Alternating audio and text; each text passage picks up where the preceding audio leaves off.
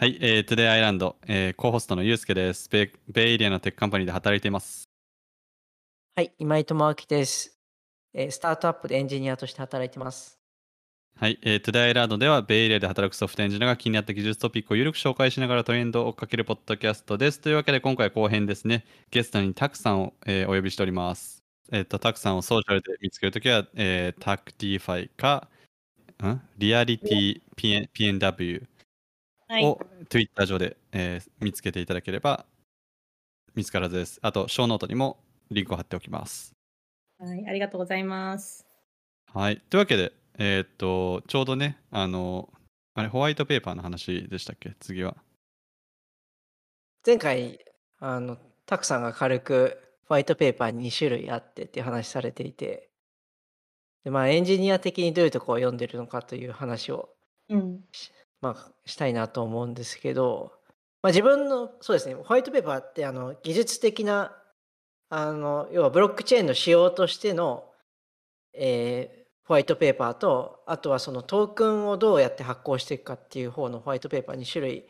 ありますっていうところで、まあ、技術的なホワイトペーパーは、正直自分も読んでもよくわかんないこと結構多くて、そうなんか割となんかその数式とかわーって書いてあって、うん。あの難しいんですけど、ブロックチェーンで言うと、あの、あれですね、ビビットコインのホワイトペーパーはすごく短くて、読んでみるのは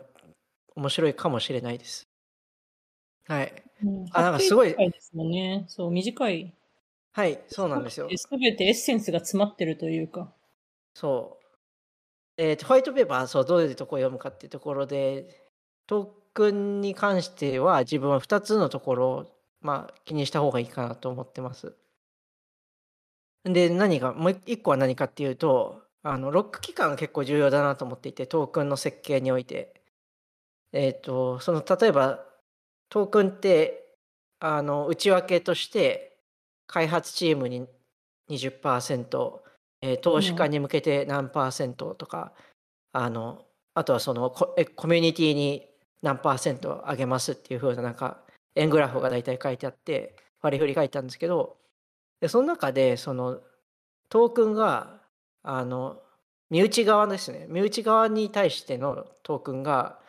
どれぐらいロック期間が設定されているかっていうのがすごい重要だなと思っていてそれがないとあのないあないしはすごい短かったりすると、まあ、彼らはその利益をなるべく得たいがゆえに、まあ、すぐ売っちゃうと、うん。売っちゃうその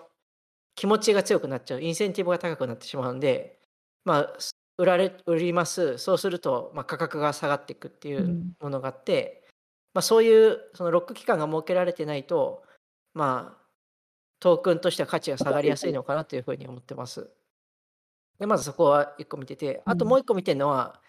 機関投資家がどれだけこのトークンのあのエコノミクスに入っているかっていうのを見ていて、うん。だって機関投資家がすごい入ってたりすると、まあ、彼らはやっぱりその利益を出したいから売り抜きたいんですよね。だから最初のそのトークンセールをやって、わーっとまあ値段もつり上がったタイミングで、まあ、彼がバーッと売っちゃうとそこでまたバーッと下がっていくっていうケースがあって、なんか一つのその例はその Braintrust っていうあのうん。トークン、 Braintrust っていうのはですねなんか一応 decentralized なあの hiring ん？ job？hiring site っていうんですかね、要はあのえっ、と会社側がフリーランスのエンジニアを採用したりとかえデザインを採用したりとかいうサイトなんですけど、彼らはトークン発行していて、で彼らは本当に土地って最初にそのトークンセールをして、うん。えー大体最初なんか50ドルぐらいだったんですけど、今の価格が多分3数ドルとかレベルまで下がっちゃったんですよね。なぜかというともうみんなやっぱりあのとりあえずあの持ってる価値がないからってことでどんどん売り払っちゃったっていうのがあって、うん。トークン設計がやっぱそこ失敗してるんですよ。うん。うん、なんでその辺のあのどう、えー、とトークンをちゃんとその長期的に価値を出すためのプランができてるかっていうのは自分は見るようにしてますね。うん、まあそうですよね。19本当大事ですからね、バランスが。そうですね。そうので供給がわーっと出てきちゃうと、やっぱり下げ要因で、それがなんか悪循環で、あの、どんどんどんどん売れ売られるみたいな、はい。なりがちですよね。うん。あると思います。これ、ちなみに多分ホワイトペーパーとはちょっと違うと思うんですけど、NFT とかも結構、その運営側が買ってんじゃないかなと思って価格調整のために、うん。うん、その需要供給バランスを取るために運営側がその安くで売られてるやつを買って高くで売り出してまあ人気が出てるかのようにこうやってたりするのかなと思っていて、まあ、それあの犯罪なのかどうかもよく分かってないんですけど、まあ需要と供給ってすごい大事ですよねっていう。そうですね。まあ今、それは犯罪じゃなくて、なぜなら、セキュリティかどうかっていうところで揉めてるレベルなので、うんうんうん。それで、まあ、あの、そこで、その、市場として、セキュリティとして認められて、ちゃんと、その、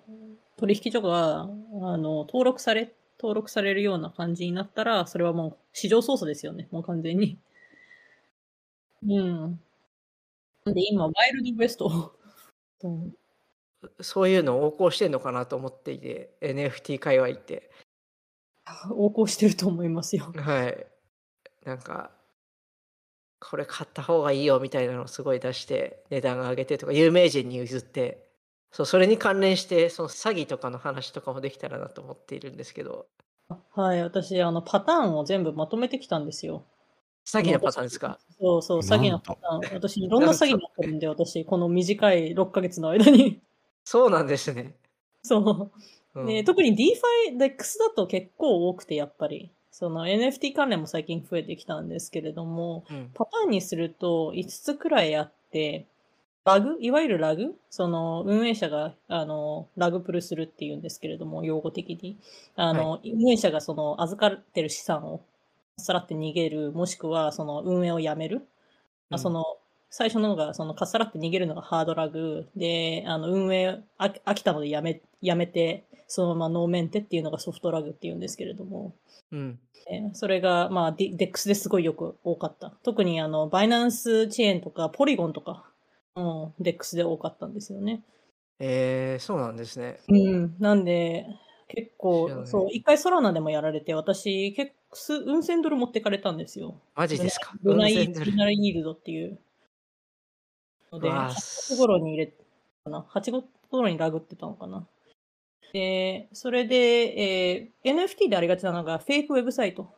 あの、偽のウェブサイト、ランディングページ。なんで、ググったらだダメみたいな。ググっていったと先は、実はウェブス、あの、偽のウェブサイトで、そこにウォレットをつなげた瞬間に、ウォレットの中に全部持ってかれるみたいな。うわうわ、きつ。そう、それきついと思って。で、えーもう、あの、は、あとはハッキングですね。あの、スマートコントラクトに対するハッキングがもう一つで、でそれがもう、あの、詐欺的な詐欺ですよね。なんか詐欺っていうのは誰か悪いことをしようとして、そのすごい、あの、頑張ってその人の金を盗むみたいな詐欺うんですね。で、他は、その、例えば farming token とかによくあるんですけれども、その、えー farming token が、えー価値がなくなる。うんうんうんで、あともう一つが、その極端な、あの、極端な slippage。スリあの、先ほどの impermanent loss、前回の impermanent loss で、あの、スリッ、えーその、入れてた資産のうちの、まあ、このトーケンルーズバリューに似てるんですけれども、片方がすごい値段が下がってて、そうするとゼロとかに近くなってしまうと、もう一つのか方のペアのバリューも、あの、ゼロになってしまう。で、これが、あの、ご存知かもしれないんですけども、アイロンファイナンスああ。であったことですね。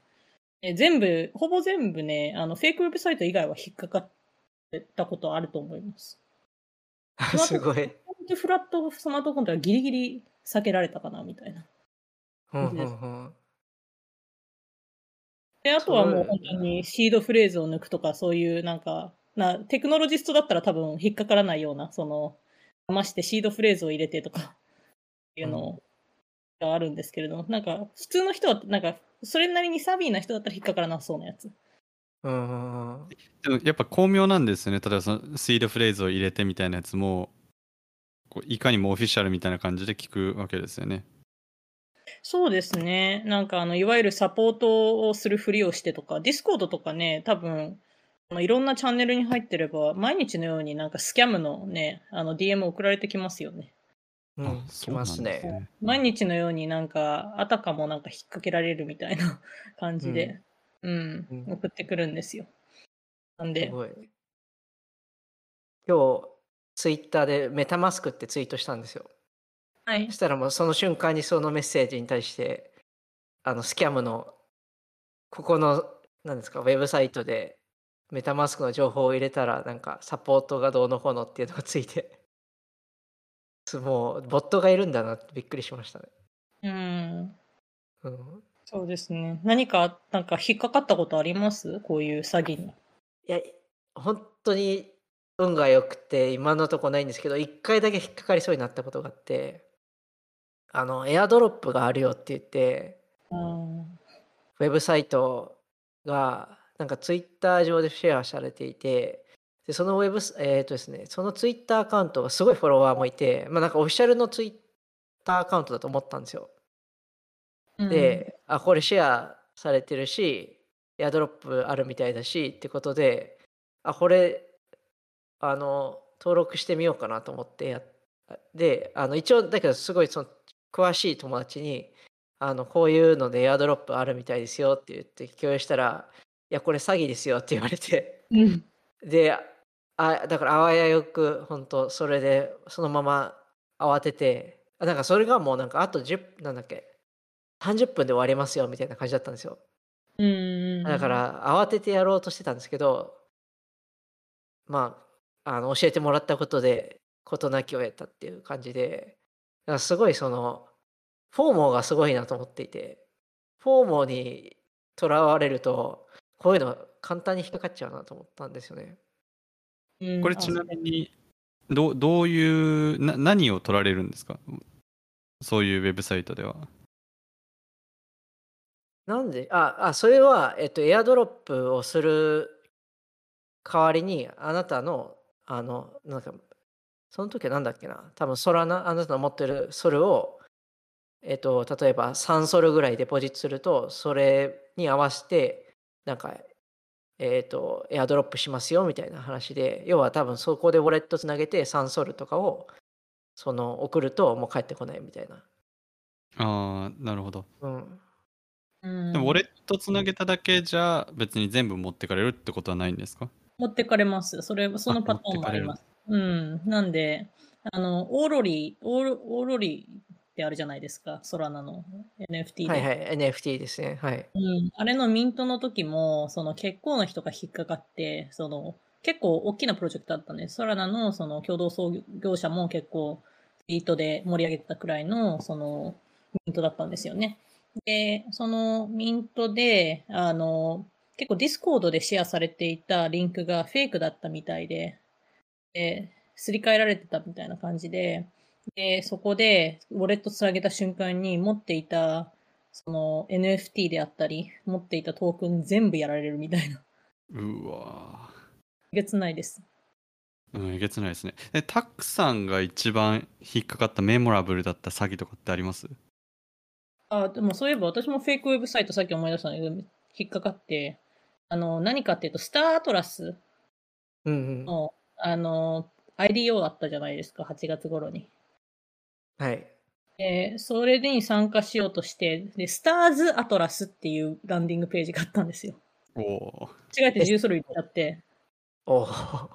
そうそう、ああ、痛いと思って。10ソル、痛いその時ですね。70、そう、70ドルくらいだったんで、700ドルくらいかな。で、今持ってたら2000ドルになってた。あ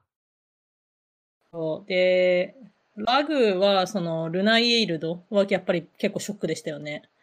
数千ドル、その、ウェブサイト自体がなくなってたんですよ。ー USDC をチェックしてたんですけど、それがなくなっていて、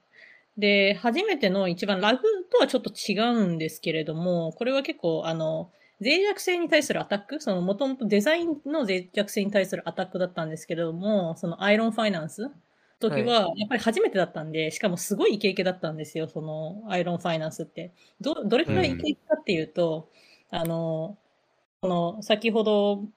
たよう、あの、そのさ、前回のエピソードで言ったように、そのリクイディティプールにリクイディティ提供するじゃないですか。はい。につく、あの、リターンが、あの、数値ができないくらいのリターンだったんですよ。で、APR が8000とか1万とかで、APR が。で、それで複利にしたら、普通にうんミリオンとかいくような。うんで、すぐに2倍になったんですよ。3000ドルくらいだと。すぐに2倍になって、うん4日くらいで。ですごいイケイケどんどんだったんですね。で、アイロンファイナンスの面白かったところっていうのは、もう錬金術やってたんですよ、彼ら。なんで、その USDC とその彼らの発行してるタイタンっていうのを混ぜ合わせて、それをドルにペックさせる。な USDC、US ドル、1ドルみたいな。それをアイロンって言ってたんですけれども、うんそれを、その、こうしてたんですね。で、そのタイタンの割合が日に日に大きくなっていくんですね。その USDC に対して。うんまあ US あの、最後、その、すべてなくなった時は、大体7割くらいが USDC で、3割くらいがタイタン。で、やっぱりアグレッシブな人たち結構タイタン持っていて、で一時期60ドルだったのが、その日のうちにザーッと降りて、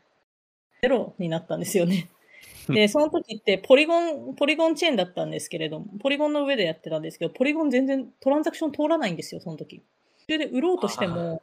全然ガス、あの、トランザクションが全然通らなくて、はい。ひたすらなんかキーボード叩くみたいな。で、あの結構ツイッターでその、こういった関連の話題で仲良くさせてもらってるなんかお友達とかにも通りましたとかって、トランザクション通らなくないですか？みたいなうん。言ってて。もうそれはみんなが売ろうとして、もうトランザクションがパンパンになっちゃったってことですかね。そうですね。ポリゴンってあくまでまあサイドチェーン、まあいわゆるエスイリアムを元にして、で、その分裂したチェーンでトランザクションやってるんですけれども、結構詰まりやすいんですよね。あ、うなんか、うん。なんかすごく、あの、エスエリアムよりガス代が安くて人気ではあるんですけれども、うん全然、あの、トランザクションすぐつ、あの、ちょっと、あの、トランザクション増えたらすぐ詰まるので、うんうんうんうん。で、そうですね。そこが多分一番ショックだったなと思います。え利益も100万円以上なくしてます、それでー、い。やー、それでかいですね。それは落ち込みますね。うん、ちょっと2日間くらい落ち込みました。うん。でも早いな、2日で立ち直るってのが。そうだって取り戻さなきゃと思うし。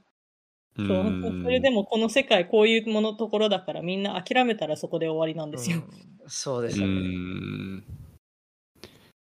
その時は自分は全然まだクリプトを知らなかったんですけど、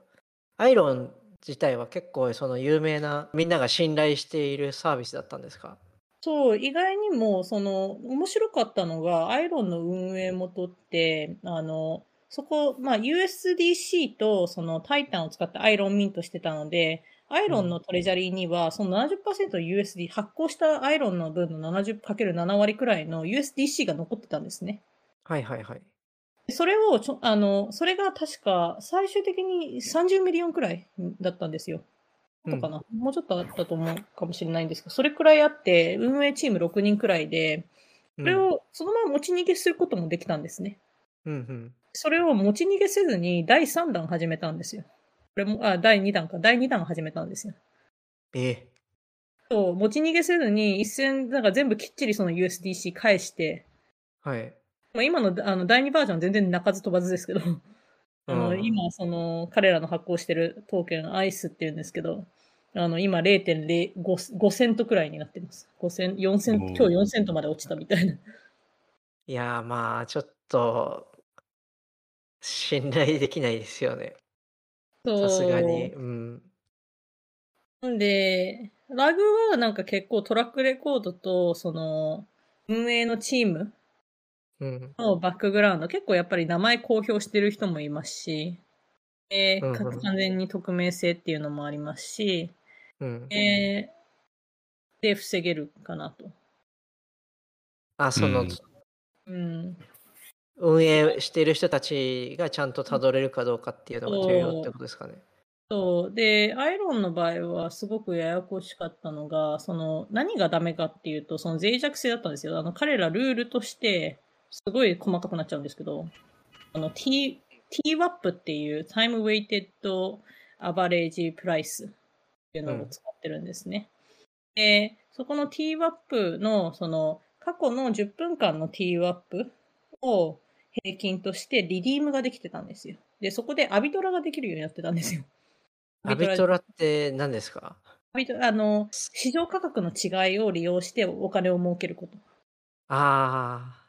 のなんか聞いたことあった。だからそのすごい、あの、すごいプライスが激しく動いてる時には、あの、その、ああの、その10分っていうのはすごい長すぎる時間で、そこでもと、その、例えば過去、その、同じトークンが少し高く取引されてたじゃないですか。で、その過去10分の平均を使ってるんですね。ウェイテうんうんタイムウェイテッドアバレージ。なんで。で、あの、その場合って、あの、市場でもうすでに下がってるんで、その平均価格より。うん。ここで買って、あの、運営にそのリディームすることができてたんですよ。それで、どんどんどんどん、その、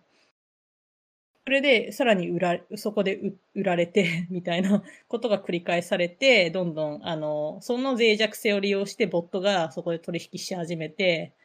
みんなパニック売りになって、でその運営はしっかりしてたけれども、脆弱性があった。で、脆弱性をどこでやるかっていうと、オーディットオーディットしてる会社があるので、DEX を。audit してる会社の audit report を読み込むくらいしかでき今井さんもそういうの読みます？ audit report。読まない、読んだことないです。ただ、その、イーサリウムとかだと、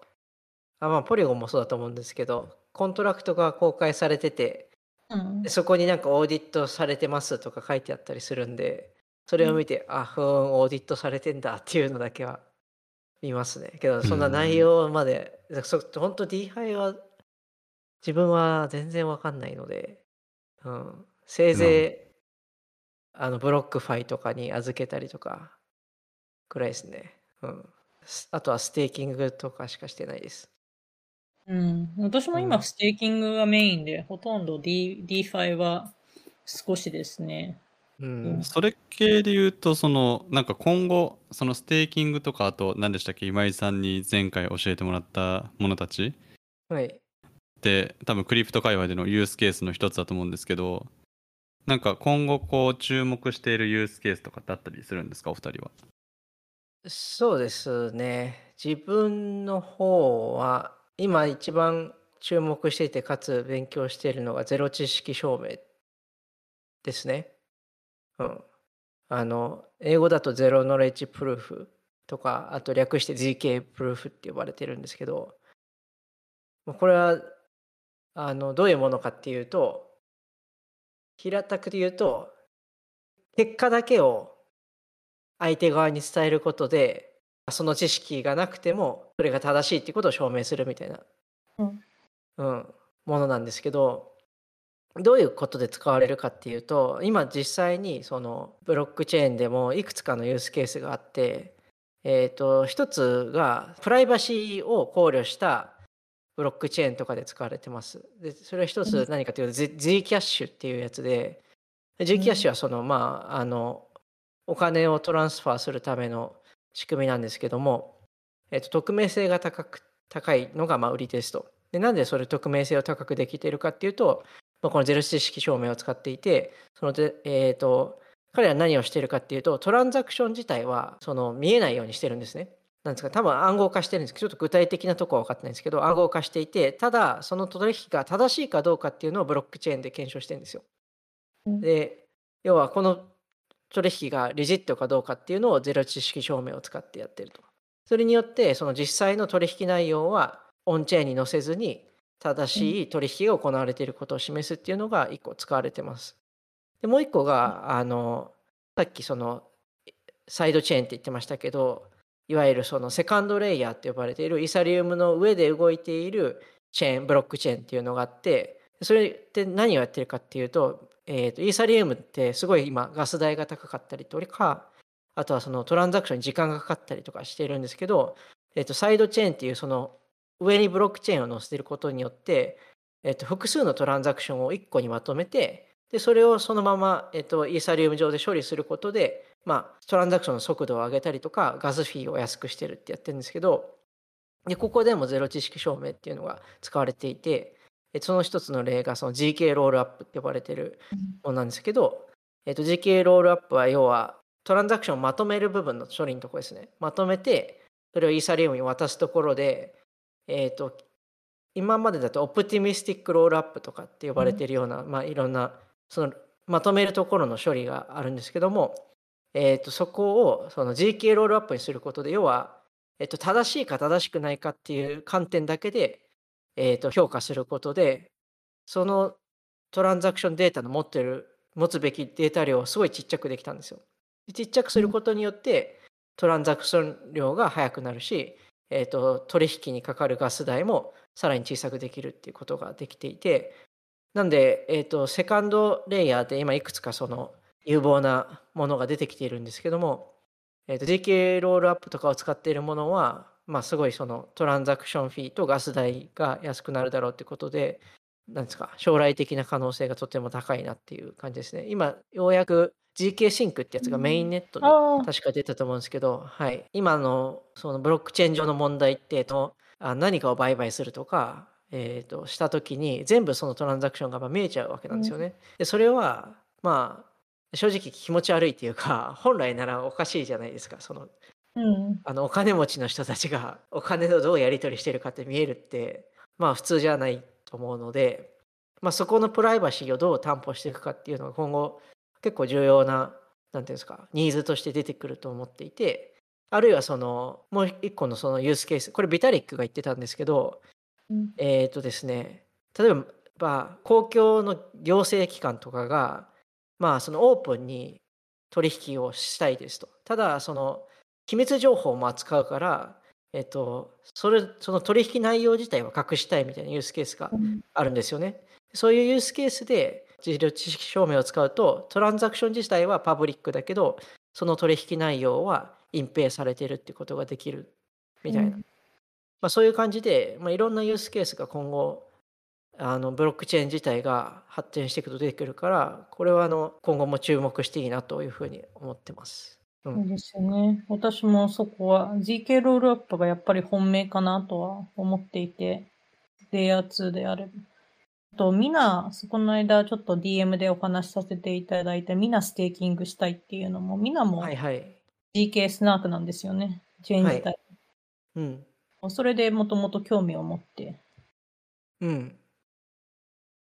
あの、ミナす、なんか確かすごいちっちゃいんですよね。その、そのブロックチェーンの、そうなんです。なんかノード自体も。うん、ノード自体がすごく小さいので、ノードを増やしやすい。うん、いう利点はありますね。なんで、その、すごいストレージがいらないっていうところが、うん、あの結構プラスにはなりますね。広げる、あの、 decentral。なんで今、あの、わざわざそういった工夫をですね、あの、レイヤー2でやってるかっていうと、イーサリアムってすごいいろんな人がノード走らせてるんですよね。2万くらいノードありますよね、うん、確か。2万ノードくらい。1万、そういうくらいのあの規模でノードあるんですよ。ただ、うんうん、そこまで広げるのって結構大変で、コミュニティ作りで、さらにその結構ブロックチェーンってもともと重いので、その、うん、まあ、スペシャルマシン、そのバリデーあの、今ほとんどが新しいチェーン、ほとんどプルーフオブステークっていうバリデータモデルなんですけれども、とはいえ、その、えー、ローカルでデータをダウンロードしなきゃいけないってなると、結構なその容量になってくるんですよね。で、やっぱりリミティングファクターがストーレージだったりするんですね。うん、あのバリデータノードノードになるのも。うん、えみんながそれがすごい軽量。軽量っていうところはすごい売りで、もう一つが、そのチェーン自体がもうすでに GK スナークを実装しているので、うん、いうところですね。うん、えー、なんで、その、まあ、どっちからかですよね。GK ロールアップで、がすごい発展して、あの、イセーリアム上でスムーズにトランザクションができるようになるのか、その GK スナークをしている他のそのメインチェーンで GK スナークができて代替するかっうん。どっちかの未来かなって思ってるんですよね。GK スナーク自体はすごいユースケースはたくさんあるので、むしろそれが使えないと多分一般的に広まらないうんんで、うん。なんでちょっとミナに注目してます。うん。ミナ自体はけどまだかなりアーリーステージですよねう。ん、かなりアーリーステージ。うん。このちょっと軽く見てみたんですけど、まだ何かをするには難しすぎるなっていうので、あの見るだけで終わりました。技術的にってことですか？そうですね。ツーツーリングがつあのあんまり揃ってなかったっていうのがありましたね。ツールとかドキュメントが。うん。なので、まだわかんないですけど、すごいポテンシャルは高いのかなっていうふうには思いました。うん。うんなんかエンジニアリングプロブレムならあとは人を集めれば解決できそうだからいいのかなって思っちゃいますけどそうですね。どうなんでしょう。えー GK シンクの方がデベロップしやすいですか？そういう意味では。GK シンクの方がしやすいですね。彼らは、まあ、SDK とか結構開発してるんで、ああ、そうなんですね。あの、と思います。あと、つい、一昨日ぐらいだと思うんですけど、50ミリオンドル調達してて、うんこれから多分ますますその、あ彼らもトークンを発行するって言ってるんですけど、そうですか。うんそれは、こっちそれもあるし、まあ、そのし調達した資金を元手にエンジニアチームをもっとさらに拡大してとかやっていくと思うので、とかあとコミュニティ作りですよね。ですね。うん、だから割とそういう意味だとこれからまたスピードアップしていく可能性は高そうな気がしてますね。うん。うん、ですね。ただまあ結構これ難しくてゼロ知識証明があの数学的にすごく難しくてそうですよね。この間なんか数学のペーパーアップしてたけど、私もなんかさチャプター3で積みました。チはい、ャプター2まではなんとかフォローできたけれども。うん、難しいので果たしてこれをしっかり理解してそのエンジニアリングにまで持っていけるエンジニアがどれぐらいいるのかっていうのは あのうんまだ、うん、分かんないところはあります。うん、あ実装はされてないんですか？その部分が。いやされてるんですけどはい。その理論を理解してそれをその何ですかね、まあ、開発に紐づけるところが難しいのとあと実際にこのゼロ知識証明を使うためには要はゼロ知識証明ってその数式が真であることをうんあの数式を使わないで証明するってことなんですけどその数式自体を自分で設計しないといけないんですよ。うんうん。なので、例えば一般の人が、あ一般のデベロッパーが、じゃあ、えー GK スナーク使ってなんか書きましょうってなった時に、その数式を自分で設計できるかっていうと、結構大変だなっていうのはちょっと、ああいます。そういうことなんですね。はい。あの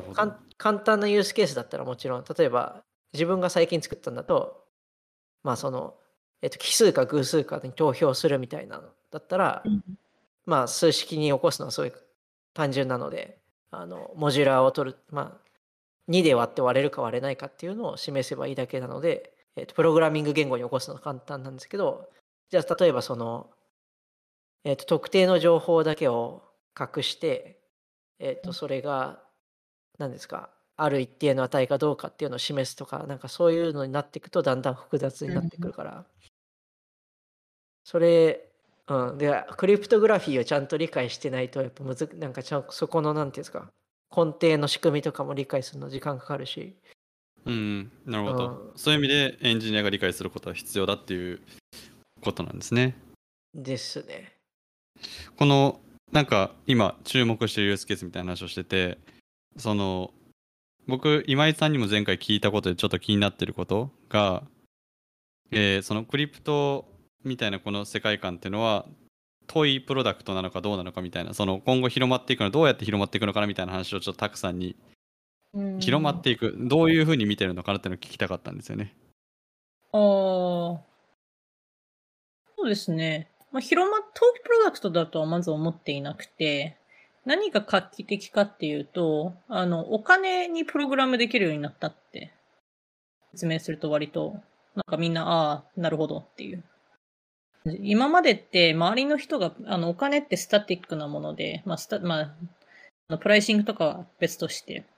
スタティックなもので、周りの人が、その、お金に、こう、こっちに行きなさい、あっちに行きなさいって言って動かしてたわけじゃないですか。で、それが全部その人たちの信頼によって動かしてきて、今はそれなりに信頼できる人たちが回してるから、それが成り立ってる世界なんですよね。で、これはもうお金自身に、その、例えばこれが起こったら、こっちの人に行けとか、このアドレスに行けとか、この、これが起こったら、こあの、こうなるとか、いうのがプログラムされる、できるようになったのが画期的なイシリアム、エシリアの画期画期的なところだったんですよね。うん。で、今は、そのなかなか U UI がやっぱり弱弱いなと思っていて、やっぱり使いづらい。で、理解もしづらい。うん。うん。ので、そこの理解力、理解力って多分そこまである程度、あの、ユースケースが確立されてきたら、あの、そこまで理解する必要なくなるんですよね、きっと。うんうん、で今、だってインターネット使ってるどれくらいの人が TCP プロトコル分かってるかっていうと、ほとんど知らないじゃないですか。うん。で、そのインターネットがどう動くか分かってなくても、みんなインターネットの上にあるアプリを使っている。で、それがもっとその身近なものになれば、だいたい今はそのこの界隈にいる人たちが、その独特な道でいっぱいでダップス作っていて、それが発達してますけど、だんだんそれがユーザーフレンドリーにどんどんなってきて、それがもっと一般ユーザーに対してフレンドリー。最近もう結構その、アドバンスユーザーには結構フレンドリーにはなってきてるんですけれども、ファントムウォレットとか結構、フレンドリーな UI で。ただ、うん、一般の人が、じゃあコインベースに口座開いて、そこに US ドルを移行させて、ソラナ買って、それを、それでその後にファントムのウォレットを作って、登録して、で、そこのコインベースから、ファントム、あの、ソラナに間違って送、あの、例えばそこでメタマスクとかに送ったら、それ、お金がそもそもななくなる危険性あるので、で、ちゃんとソラナのアドレスに送って、で、そこでソラナを、その、いろんなウェブサイトにコネクトして、ソラナを運用するっていうのがハードル高すぎる。うーん。うん。で、そこがね、そこだけがネックかなと思ってるので、実際、なんかペイメントとかも、クリプトの方が圧倒的にエクセンスするんですよ。だって地球の裏側まで一瞬で送れますし、お金って。うん。一瞬で送れるし、その、すぐに支払ったら、そのマーチャントのあの、銀行口座であれ、ウォレットに入る、いりますし、逆に銀行がなんで今までこんなに高い手数料を取って送金とかしてたのみたいな。うん、てかそもそも銀行が必要だっていう世界観が変わるかもしれないってことなんですかね。そうそうです。銀行が必要なくなるんですよね。うん、で、それが多分一番の、その、もともと、だから銀行が、じゃあ今の市況は、あの、今の、あの、中央銀行の金利がこれくらいで、じゃあもし貸し出すとしたら、これくらい、この人はこのくらいの信用力だから、これくらいの金利で貸し出して、で、あの、預かり、あの、デポジット、いわゆる預金はこれくらいの金利にしてっていうのを、銀行の誰かが決めてたんですよね。うん、なんで各預金銀行でも微妙に利率が違ったり、で、あの、貸あの、モーゲージ貸貸してもらうときとかも金利が違うじゃないですか。でもそれがもう、その、プログラムされた状態でできるので、なんで、例えば、じゃあ今、その、それが多分その銀行、どうやってこの数年間クリプトが発達してきたかというと、まずその、クリプトでのレンディング。なんで、ビットコインを担保にして、例えば USDC 借りるとか。うんうん。えーじゃあそれで、あの、これ自動、なので自動的に、だから自分、このトラ、あの、コントラクトに自分の、その、に紐づいて、アドレスに紐づいているビットコインは何ビットコインあって、で、そういったプラットフォームの上で、例えばビットコインだったら、その、担保率、担保率、あの、500、あ、50%、50%、50%で買っ出せる。なので、そのビットコイン預け入れた、担保率200%か。担保率が200%で、なんで、その半分の、入れたビットコインの半分の額を USDC で借りれるっていう、かを決めてるんですよね。もうそれってトランザクションがすべてトラックされていて、このウォレットはここ、これに紐づいているから、これくらい貸す借りれるみたいなのがプログラムに書かれてるわけなんですよね。だからそこで銀行さんが、いや、あなたはもうなんかこの DTI レーシオ、デッドインカムレーシオがこれを超えたから、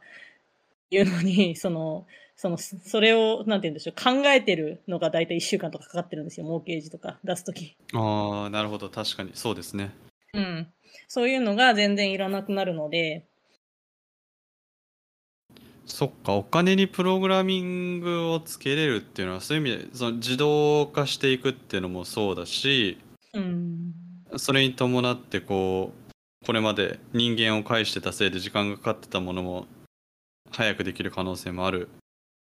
で未来としては、うん、未来としてはなんか良い未来な気がしますよねそうするとそうなんです。で、その、まあ、銀行っていうユースケースが多分、銀行とかペイメントっていうのが多分一番最初に出てきたユースケースで、それなりに発展はしていて、えー次はそのキャピタルマーケッツ、その株式市場であったり、その債券市場であったり、アセットをトークン化するみたいな。まあその一派として、その絵画とかアートとかになってきて、トークン化して、その誰が買ったかっていうのをトラックして、常にその元に、元の人に一部行くようにっていうところも、そのアート系の、アート、アートを盛り上げるためみたいな。うん。あって、で債券は債券とか、私ずっと債券の仕事を最初してたんですけれども、その、債券は債券で、その、誰が保有しているかっていうのが一気にリストでわかるし、あと、その、お互い、なんて言うんでしょう、なんかあの、やっぱりそこの後ろの決済の部分、今まで債券とキャッシュの取引って3日間くらいかかってたんですよ。うんううんんで、リーマンとかの時ってすごい危なかったんですよ。だってリーマン潰れて、で、リーマンが途中でなん、あの、急に潰れて、リーマンが途中、間に入ってたトランザクションいっぱいあったんですよね。で、うん本当はリーマンがお金払わなきゃいけないけど、ばあの、破産しちゃったからお金払えないし、どうするよみたいな状態うにん。結構なってたんですよね。でそういうことが、あの、これであれば、その相手のそのウォレットの、ね、あの、その例えば担保をしなきゃそもそも取引できないとか、そういう、そういういろいろなプログラミング、工夫とかができるので、うん。そうするとやっぱね社会の流れはこうそうなってくような気がしちゃいますよね。うん、なんで、金融は少なくとももう、そっちの方向に行っていて、インスティテューションの方も結構、それに、その世界は近いんじゃないかって思っているんですよね、金融の世界は。うんうんでそれが必ずしもそのなんだろう銀行がなくなるというわけではなくて選択肢が増えるって意味ですよね多分そうですね。今のところは多分選択肢が増える形で、まあ銀行の方も銀行の方でまだ動きは遅いですけれども、それに順応しようとしてるところはそれなりにあって。うーうん。ん。なるほど。金融は結構クリプトはやっぱり圧倒的なユースケースだと思うんですよね。確かに。そうですね。そう。だ金融サービスが全てそういう世界に行った後こうの世界観みたいなのが未来にあってでそういう変化が起こるのであればやっぱりこうチェックしておきたいなっていう分野ではありますね。うんそう。逆にユースケさんは今までどういった観点でクリプト見てました？え僕ですか？僕、はい。僕はもういやあれですよ。あのえビットコインを買ったぐらいですよ。あの昔。そういうぐらいであと今井さんと話してて結局あのお金のお金のデモクラえっと民主化なのかなっていうふうには思いましたね、今井さんの話から聞くと。うんそのインターネットで言葉とかが言葉とか意見とかがこう誰でも言えるようになった世界観みたいな感じでこう、えーブロックチェーンの技術を使ってお金が同じようなその今でいう言葉とかみたいなものになっていくんじゃないかなっては思いましたけどね。うん。うん、はい。うんまあそんな感じでですね、あの長くなってきましたので、あの締めに入りたいと思うんですが、えー本日は、えー暗号通貨ですねに関してたくさんをゲストに招いて、えーお話ししました。えー感想は、えー感想やお便り、あのお便りいつもお待ちしております。感想やお便りは、えーハッシュタグ TodayIsland でつぶやいてください。えー最後までありがとうございました。ありがとうございました。ありがとうございました。